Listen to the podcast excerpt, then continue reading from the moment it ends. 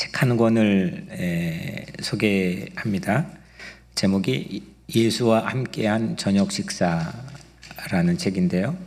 2005년도에 데이비드 그레고리라고 하는 저자가 아, 만든 쓴 책입니다.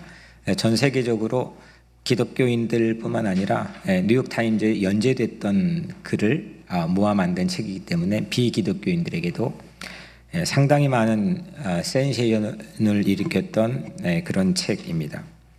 1권과 2권, 2권은 나중에 또 다시 예, 증보판으로 만들어졌는데 1권의 내용은 이렇게 시작이 됩니다. 아, 주인공 닉이라고 하는 사람이 한 초대장을 받습니다. 예, 뭐 광고 아니면 뭐 별로 필요 없는 그런 초대장인 줄 알고 무시했지만 점점 거기에 거부할 수 없는 힘을 느꼈고 그 초대장을 받고 레스토랑에 가서 실제 예수와 저녁 식사를 합니다. 어, 실제 예수와 저녁 식사를 하면서 에, 그때 나눈 대화를 통해서 에, 삶의 변화가 일어났고 그 어, 엄청난 황홀한 감동을 가지고 어, 결국 크리스찬이 됩니다. 이 책은 물론 작가의 상상력으로 가공된 창조된 이야기입니다만 어, 일상의 언어로 어, 크리스천들의 삶을 안내, 안내해서 전 세계 많은 사람들이 읽혀진 베스트셀러가 되었습니다. 제가 이제 이 책을 1권, 2권을 다시 한번 꺼내 이번 설교를 준비하기 위해 읽으면서 밑줄 쳤던 곳은 두 번째 권, 첫 번째 꼭지입니다. 두 번째 이권 첫 번째 꼭지의 제목이 7년 전 이야기 이렇게 쓰여져 있습니다. 7년 전 이야기. 그날 그 저녁 식사 이후에 2년은 정말 대단했습니다. 그런데 점점 그 2년이 지나고 난 다음부터 김이 빠지기 시작했고 힘이 해져 가기 시작했습니다. 예수와 함께 식사를 실제 예수와 함께 했는데도 불구하고 예수와 만났으니까 그것만으로도 평생 기운 잃지 않고 살 줄 알았는데 고작 2년 뿐이었습니다. 그리고 5년 동안 점점 자기도 모르는 사이에 내려가 보니까 바닥이었습니다. 그리고 내리막길만 지난 5년 동안 걷고 바닥을 친 거죠. 도리어 에, 거꾸로 예수와 일대일로 만난 체험 때문에 너무 크고 너무 황홀했기 때문에 그게 너무 짜릿해서 나머지는 전부 시시해 보였습니다. 교회도 나갔죠. 교회 나가서 예배도 드리고 설교도 듣고 프로그램도 참여하고 소그룹도 참여하고 했는데 이게 너무 크니까 도리어 이게 역작용이 일어나서 모든 게 시시하고 별 볼 일 없는 것처럼 눈아래로 보게 되었습니다. 바닥을 쳤습니다. 진퇴양난입니다. 이게 오늘 제가 여러분들과 나누려고 하는 그 책의 내용의 일부분입니다. 이것은 우리를 비춰주는 거울과 같다라고 생각을 합니다. 황홀한 순간이 어찌 우리라고 없겠습니까? 뭐 다 우리 황홀한 순간이 있잖아요. 네, 정정 장로님 처음 결혼하는 순간이 어땠어요? 네. 황홀했죠. 하늘을 날아다녀. 야 이제 네, 역시 지금도 날아다니겠지만, 네, 뭐 하여튼 애를 낳는 순간, 자녀를 여우는 순간, 야, 우리 인생을 뒤돌아보면 그 황홀한 순간, 그 감동적이고 정말 이렇게 벅차오른 순간이 왜 없겠습니까? 근데 어느 때부터인가 예, 누구를 막론하고 타성적인 그런 생활에 젖어들기가 쉽습니다. 누구에게나 어, 열려져 있는 가능성입니다. 뭐 심지어 신앙생활도 타성적이게 되고 매너리즘에 빠지게 되고 이게 얼마나 우리에게 부지불식간에 타격을 주냐면 무기력해집니다. 마음의 열정을 잃어버릴 뿐만 아니라 분명한 타겟이 보이지 않고 왜, 왜 해야 되는지도 잊어버린 채 그냥 다람쥐 쳇바퀴 돌듯이 해야 되니까 어, 살아야 되니까 그렇게 하는 경우들이 우리 각자 삶의 분야에 여러 곳에서 있습니다. 자녀를 키우는 것도 가정을 섬기는 것도 또 모든 분야에 다 결부가 되어 있고 물론 신앙생활도 그런 것 같습니다. 예수님은 감사 식사 기도를 드렸습니다. 축사는 헬라어로 유카리스테오입니다. 유카리스테오. 이 단어는 우리가 오늘 함께 나누게 될 성만찬의 예, 영어로는 여러 가지 표현이 있지만 유카리스트 의 어원입니다. 유카리스테오, 유카리스트 음, 비슷하잖아요. 그러니까 성만찬의 가장 핵심적인 가치는 감사라는 거죠. 축사하라는 겁니다. 예수님의 죽으심을 기념하는 성만찬의 직접적인 모형, 이 성찬의 직접적 모형이 오늘 본문인 오병이어일 턱은 없지만은 뭐 그러지는 않지만 오병 하지만 분명한 것은 오병이어의 식탁은 식사는 분명히 유월절 어린 양 예수의 성만찬을 가리키고 있습니다. 이게 오병의 식탁의 직접적 모형은 아니지만 이 식탁, 오병의 식탁은 이걸 가리키고 있습니다. 죽어도 감사하는 것, 그게 예수의 성만찬이고, 장정만 5천 명이 형편없이 적은 양의 음식이지만, 그래도 감사하는 것, 그게 오병의 만찬입니다. 감사가 가장 중요한 본질입니다. 바깥에서 원망 불평이 있죠. 우리 살다 보면 그럴 때 있죠. 마음 상할 때도 있고 화가 날 때도 있지만 식탁 앞에서 감사를 하며 기도하게 되면 그렇게 할 수 있다면 그 식탁은 분명 나를 치유하는 병원이 되는 겁니다. 식탁의 유익이라는 게 뭘까? 먹고 살아야 되는 거 아닙니까? 그 먹고 힘을 내면 우리가 살아갈 힘과 에너지를 얻는 거잖아요. 근데 식탁의 유익은 단순히 거기만 그치는 게 기독교 영성은 아닙니다. 식탁의 유익은 상한 감정을 감사로 바꾸는 데 있습니다. 작아진 나를 감사로 일으켜 세우는데 식탁에 유익이 있다는 겁니다. 여러분도 그렇게 해보십시오. 집에 부엌이든 식탁이든 요리하고 먹을 때 양파를 들고 한번 감사해 보십시오. 그리고 두부를 들고 한번 감사해 보십시오. 뭐 그렇게 뭐 해보지는 않으셨겠지만 한번 해보십시오. 두부가 내 안에서 어떤 역할을 하게 될지 미리 당겨 감사해 보십시오. 오늘 포맷, 예수님께서 하시는 포맷이 거의 대동소이한 겁니다. 빵 하나 들고 5천, 장정만 5천 군중 앞에서 그 원재료를 가지고 감사하는 거 아닙니까? 그게 사람들에게 나누어질 때 어떤 일이 벌어지게 되고 그 사람들이 현장의 목격자가 되어서 요한이라고 하는 마태라고 하는 사람의 그 증언에 의해서 오늘 우리의 기록에 담겨지게 되어 어떤 역할을 하게 되는지 우리는 알지 않습니까? 마찬가지로 양파 하나 들고 감사해 보십시오. 이 양파를 내 자녀가 먹고 내 남편이 먹고 내 가족이 내 이웃이 내 친지가 먹을 때 이 양파가 내 안에 들어가 어떤 역할을 하게 될지 그게 바로 음식을 향한 신앙인의 새로운 태도고 자세입니다. 그렇게 기도하면 성찬 아닌 게 어디 있겠습니까? 굳이 거룩한 옷을 입혀서 함께 그리스도의 성찬을 나누는 것도 물론 우리에게는 고귀한 기회이지만 우리 각자 일상의 삶에 성찬의 기회를 주시는 게 사실 복음서에서 제자들과 나누었던 오리지널 성찬의 모습 아닙니까?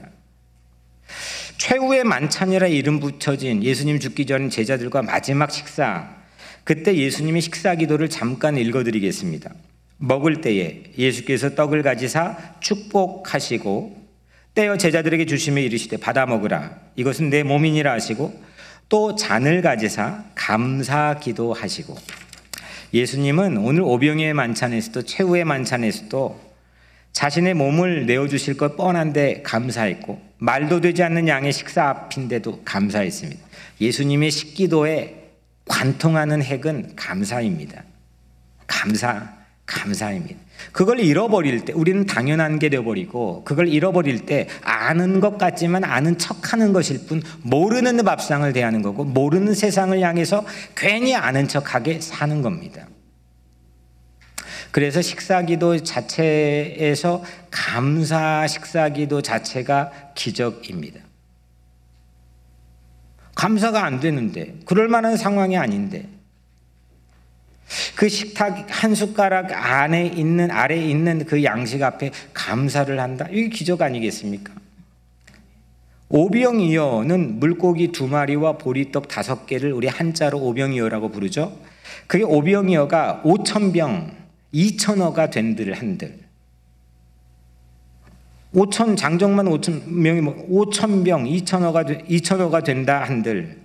먹고 싸면 그만일 뿐. 그 먹었던 그 현장에 감격을 누렸던 사람도 이미 천국에 가 있든 어디에 있든 이미 이 세상에 존재하지 않는 것일 뿐.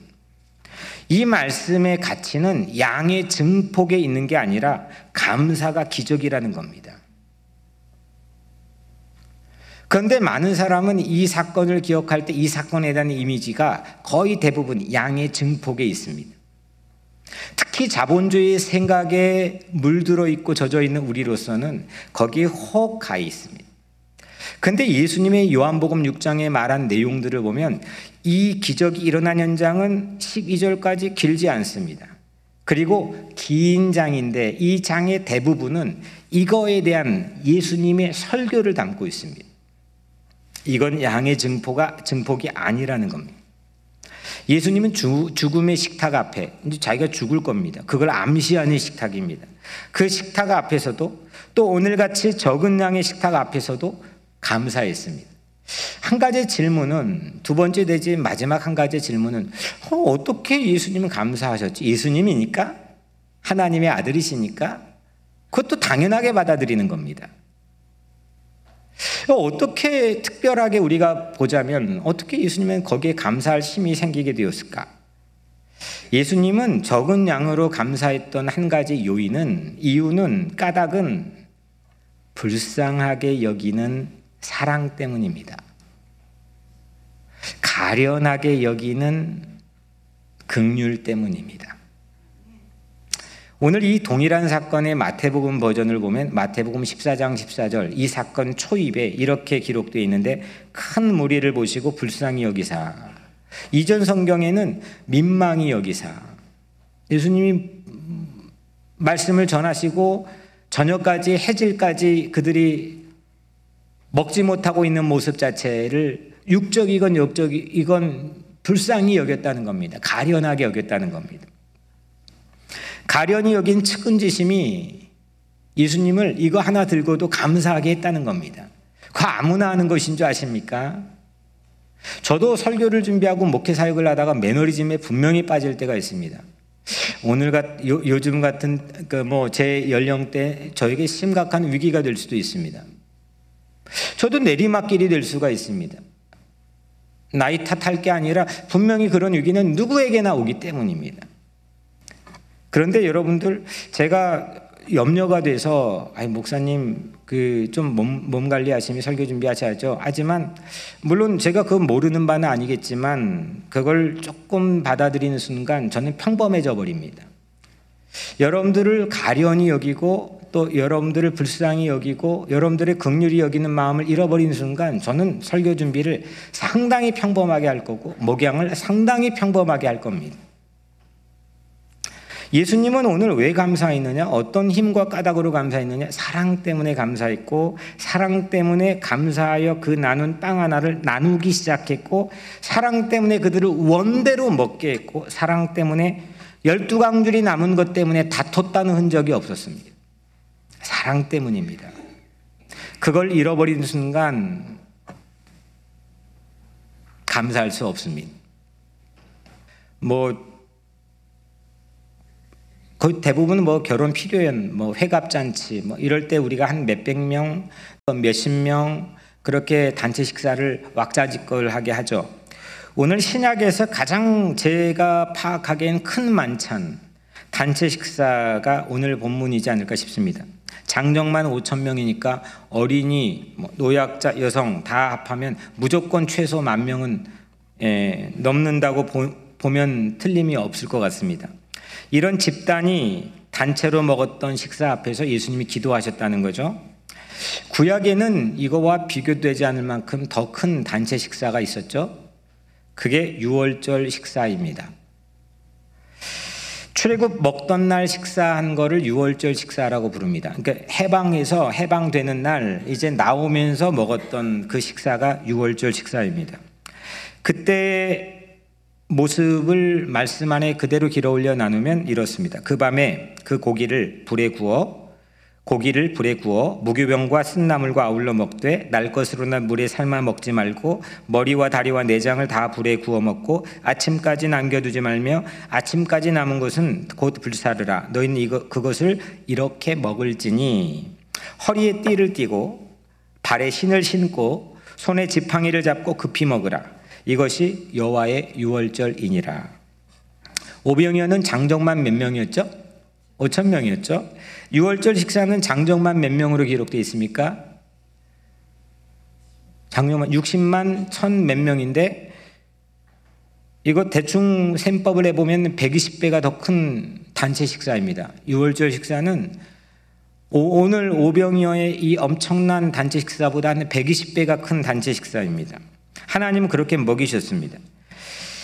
근데 오병의 기적의 식탁을 이야기하는데 오늘 저자인 요한이 우리에게 준 실마리가 읽지는 않았지만 같은 장 6장 4절에 담겨 있습니다. 마침 유대인의 명절인 6월절이 가까운지라. 그냥 써놓은 게 아니라 오늘 오병이어를 이해하는데 결정적 실마리입니다. 다시 읽어드리면 마침 유대인의 명절인 6월절이 가까운지라. 그러니까 오병이어의 만찬은 이 기적은 6월절을 코앞에 두고 일어난 식탁이라는 겁니다. 특별한 의미가 있다는 거죠. 예수님이 언제 돌아가셨죠? 십자가 못 박혀서 6월절을 코앞에 두고 돌아가셨습니다. 그리고 장례 절차가 6월절을 어떻게 비껴갈까 그 죽였던 사형 집행관들은 망설였던 흔적이 성서에 담겨 있습니다. 다시 말하면 6월절 식사라고 하는 것은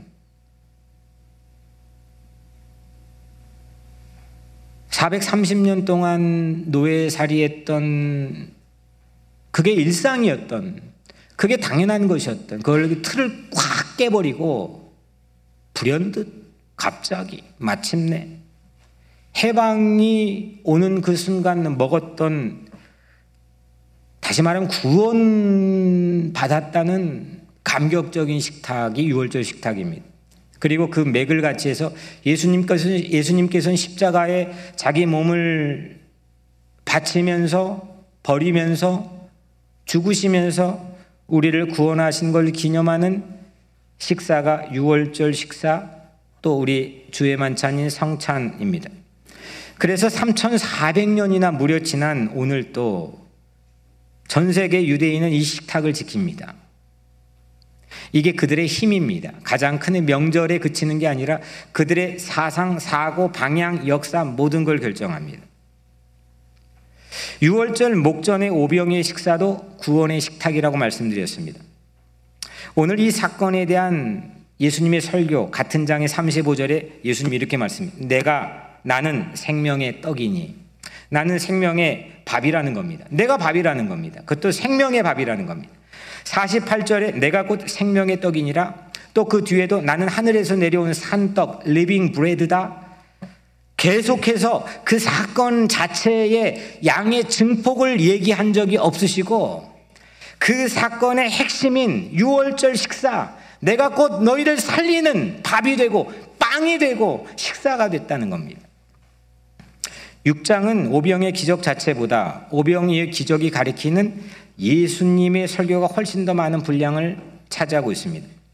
만 명 이상이 먹었던 기적 같은 황홀한 막 찌릿하게 만드는 그 오병의 기적. 실상 예수님 믿는 온 인류가 먹게 될 생명의 빵이신 예수 그리스도를 가리키는 손가락입니다. 6월절이라는 암호가 가리키는 오병의 식사. 6월절이 가까울 무렵에 만들어진 오병의 식사. 근데 6월절이에요. 그거는 예수님은 반드시 우리를 반드시 먹이시고 반드시 먹이시고 어떤 상황에서도 우리를 굶기지 않으시고 어떤 상황에서도 우리 손을 붙잡고 우리를 살리고 구원하시려고 하는 우리의 구원주라는 겁니다. 나를 위해 죽기까지 사랑하는 그분과 동행하는 것. 아, 그분, 그분이 나와 함께 동행하시는구나. 이게 어떤 의미인지를 배울 수 있는 최적화된 곳이 어디냐? 그곳이 바로 식탁이라는 겁니다. 출애굽하던 날의 식탁에서 하나님은 고난받는 노예들과 함께 했습니다. 버러지 같은 어중이 떠중이라고 누구의 신학자는 표현했지만 그런 문익하는 목사님 그렇게 구약학자는 표현했지만 그런 고난받는 노예들 발바닥 같은 힙뿌리, 핫뿌리, 히브리라고 부르죠. 그들과 하나님이 함께 했다는 겁니다. 그들은 그걸 식탁에서 경험했습니다. 그리고 그들은 그거를 붙잡았습니다.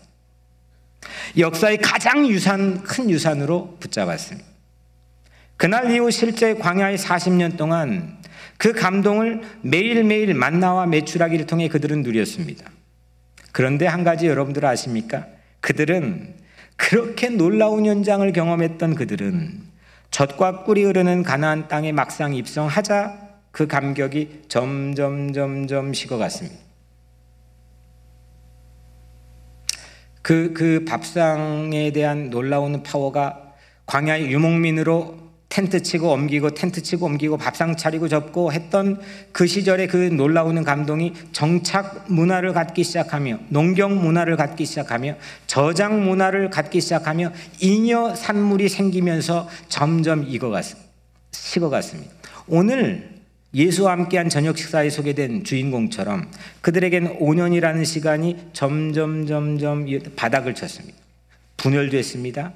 분단됐습니다. 망했습니다. 지도에서 사라졌습니다. 성경의 역사가 오늘 우리에게 암시하는 바는 매우 매우 시의적절하고 매우 중요하고 매우 가치 있습니다. 식탁에서 배운 동행의 감동을 잃어버릴 때, 아, 하나님이 나랑 동행하시는군. 아, 예수님께서 나랑 동행하시는군. 이 동행이라고 하는 감동을 잃어버릴 때 사람은 불행해집니다.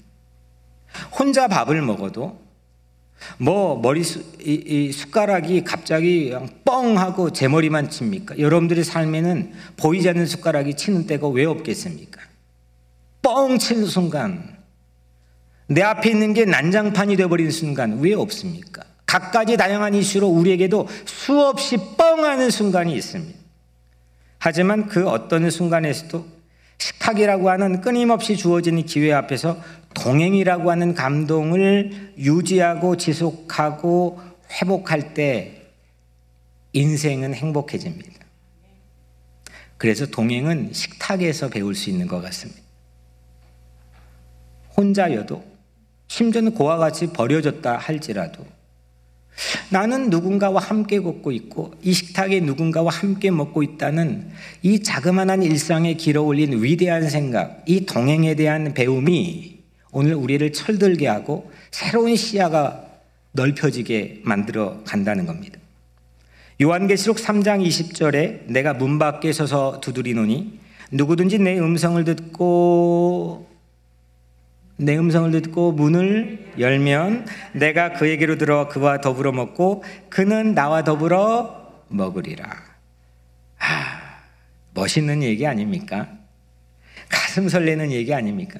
이게 실제 우리에게 오늘 그 가공된 창, 창조된 얘기지만 그 실제 우리 각자 삶에 실제 예수와 함께 식사를 하는 게 펼쳐진다면 야 꽃단장하고 가슴 그 시간이 어린 왕자에 나와 있는 셋이처럼 오지 않아서 막 분주하게 움직이는 그런 시간을 보내지 않겠습니까? 1분이 문제겠습니까? 10분이 문제겠습니까? 1시간이 문제겠습니까? 여러분들 예수님과 진짜 동행 우리가 하고 있습니까?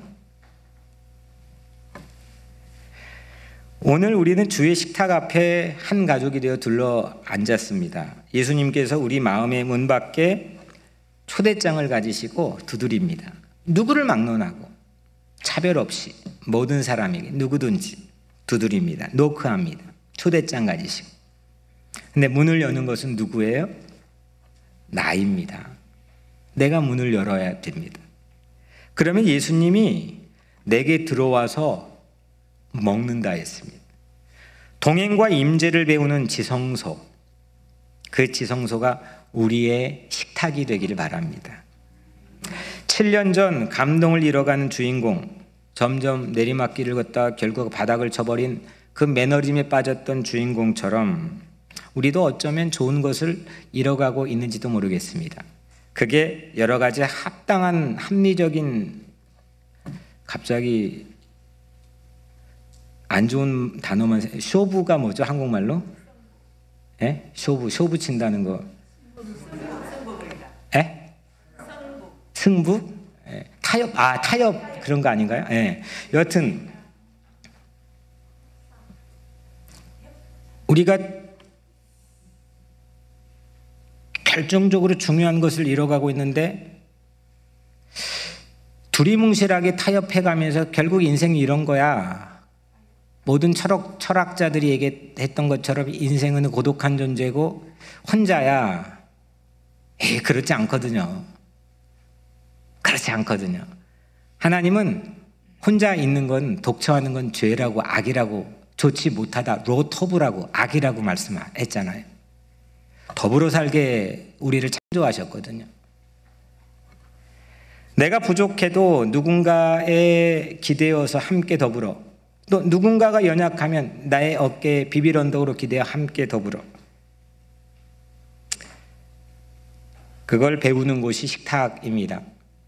주님과의 동행이든 이 땅의 가난한 이들과의 동행이든 연약한 자들과의 동행이든 가장 우리가 배울 수 있는 곳또 깨우칠 수 있는 곳 내게 주어져 있는 식탁입니다. 그 식탁에서 여러분들이 회복하십시오. 그 회복의 기회를 식사 기도로 갖는 걸로부터 시작해 보십시오. 매일 대하는 식탁의 회복의 기회를 식사 기도로 갖는 것은 오래전 중세부터 시작된 수도원 생활의 가장 1등 덕목의 영성 훈련이었습니다. 감사와 사랑을 회복하는 식탁, 식탁이 여러분 모두의 지성소 같아지기를 축복합니다. 사랑하는 여러분, 식사 기도를 드려 봅시다. 드리고 있다면 좀 재정비해보고 판을 바꿔봅시다. 식사 기도로 재회를 회복하고 감사를 회복하고 동행을 회복합시다. 식사 기도가 오늘을 결정합니다.